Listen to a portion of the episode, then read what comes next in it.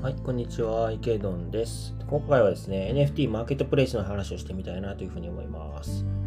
はい、で、あの、なんでこの話をするかというとですね、最近はまあ NFT、あの、日本のアーティストの方も増えてきてですね、あの、まあ、日本でもようやく NFT 盛り上がってきてるかなというふうに思うんですね。まあ、一方でですね、あの皆さん、あの、まあ、あのオープンシーンにま出品をされているんですけれども、他のマーケットプレイスに出品されている方とかですね、あんまり見ないんですよね。ということですね、あのまあ、他のマーケットプレイスを紹介するとともにですね、あの自分の、ま、NFT に合った場所を見つける必要がありますよということをお伝えしたいんですよね。まあ、 OpenSea で今こう、イーサリアムベースの、まあ、マーケットプレイスで、まあ、今世界で一番有名なので、まあ、そこに出品するっていうのは一定の合理性がありながらもですね、あの OpenSea に今出品するとですね、あのものすごい出品数なので、すぐ埋もれちゃうんですよね。で、まあ、例えば Twitter とか他の SNS でまあ宣伝してもらって、そこから動線を引いてオープンシーに来てもらうって言っては、まあ、もちろん一つありといえばありなんですけれども、まあ、一方でそのマーケットプレイスの中で存在感が埋もれてしまうというのはあんまりいいことではないと思うんですよね。で、まあ、NFT マーケットプレイスって他のチェーン上にも、まあ、もしくはイーサリアムチェーン上にもいっぱいあるので、まあ、そういったものをお使いになってはいかがですかっていう、まあ、ちょっと提案も含めてですね、あのいろんなマーケットプレイスを紹介してみたいなというふうに思います。はい。で、えっと、今回使用している、アプリケーションですけれども、まず DAP レーダーというページを使っています。まあ、これ何かっていうと、いろんなチェーン上に乗っかっているアプリケーション、どんなものがあるかっていうのをざーっと表示してくれてるんですよね。今、画面表示上では、えっと、オールチェーン、まあ、チェーンに関わらず NFT マーケットプレイスをユーザー順に並べたものを、まあ、今表示していますけれども、これを例えばイーサリアムチェーンに区切ったりとか、BSC チェーンだけに区切ったりとか、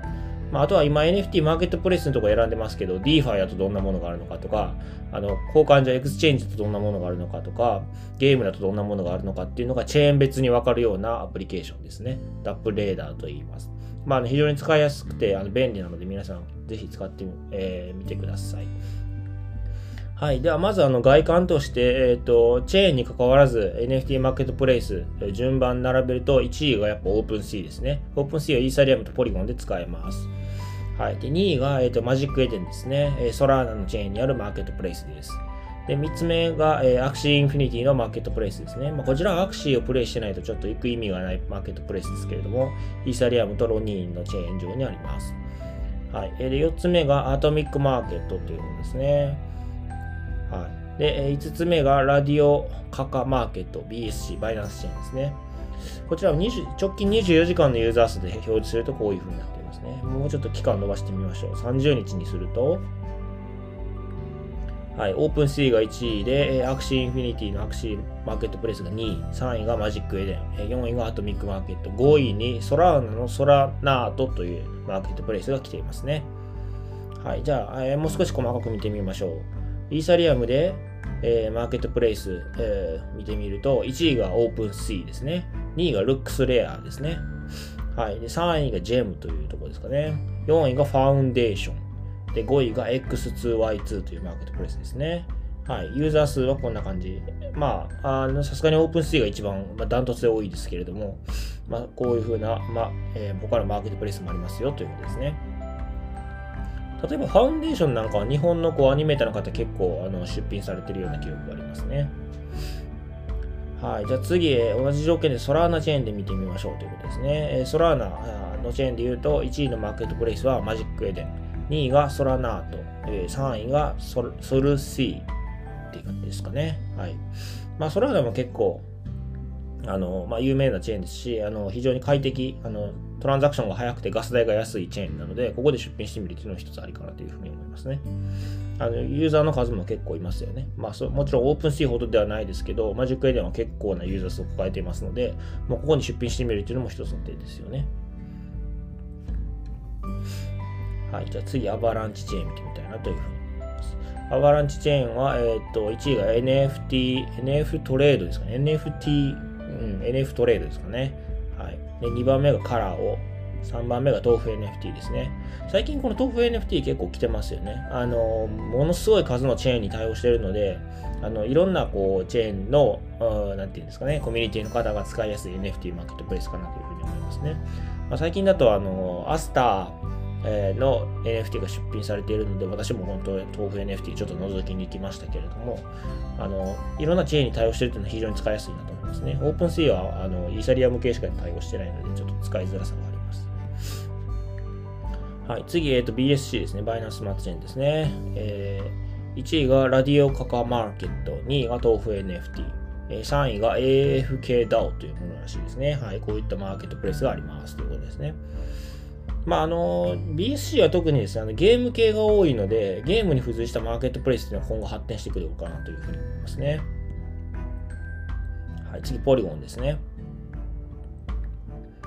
はい、1位がプレイダップマーケットプレイス、2位が豆腐 NFT、3位が D ゲームメタという感じですかね。はい。次、ニアを見てみましょう。はい、ニアですね。えー1位がパラス2.0、はいえー、2位がニアーネイムス、えー、3位がミントベースということですね。はい。まあ、 NEAR のマーケットプレイス結構ユーザーいますよね。まあ、あまり有、まだチェーンとして有名ではないだけで、あの、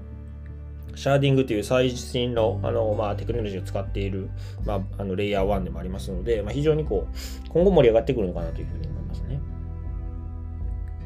はい、じゃあ次、 Immutable X を見てみましょう。はい。えまあ、イミタブル X はまだまだですかね。えっ、ー、と、1位、まあ、ほとんど動稼働しているのはミンタブルっていうマーケットプレイスだけですかね。まあ、イミタブル X は NFT 専用のチェーンですので、あの今後、まあ、盛り上がってくるのは間違いないんですけれども、まあ、まだ、あの、稼働数が少ないということで、まあ、ミンタブルっていうマーケットプレイスだけが稼働しているという感じですかね。まあ、こういうまだ何も流れが起きて、あの、なんていうか、波が来てないチェーンにある、初めから貼っとくっていうのもありかなというふうに思いますね。はい、次、ファントムですね。はい。えー、1位が NFT キーマーケットプレイス。2位が、まあ、豆腐 NFT ですかね。はい。こういった形になっております。まあ、ファントムはどっちかというと DeFi のチェーンなので、まあ、NFT はあまりかなという感じですね。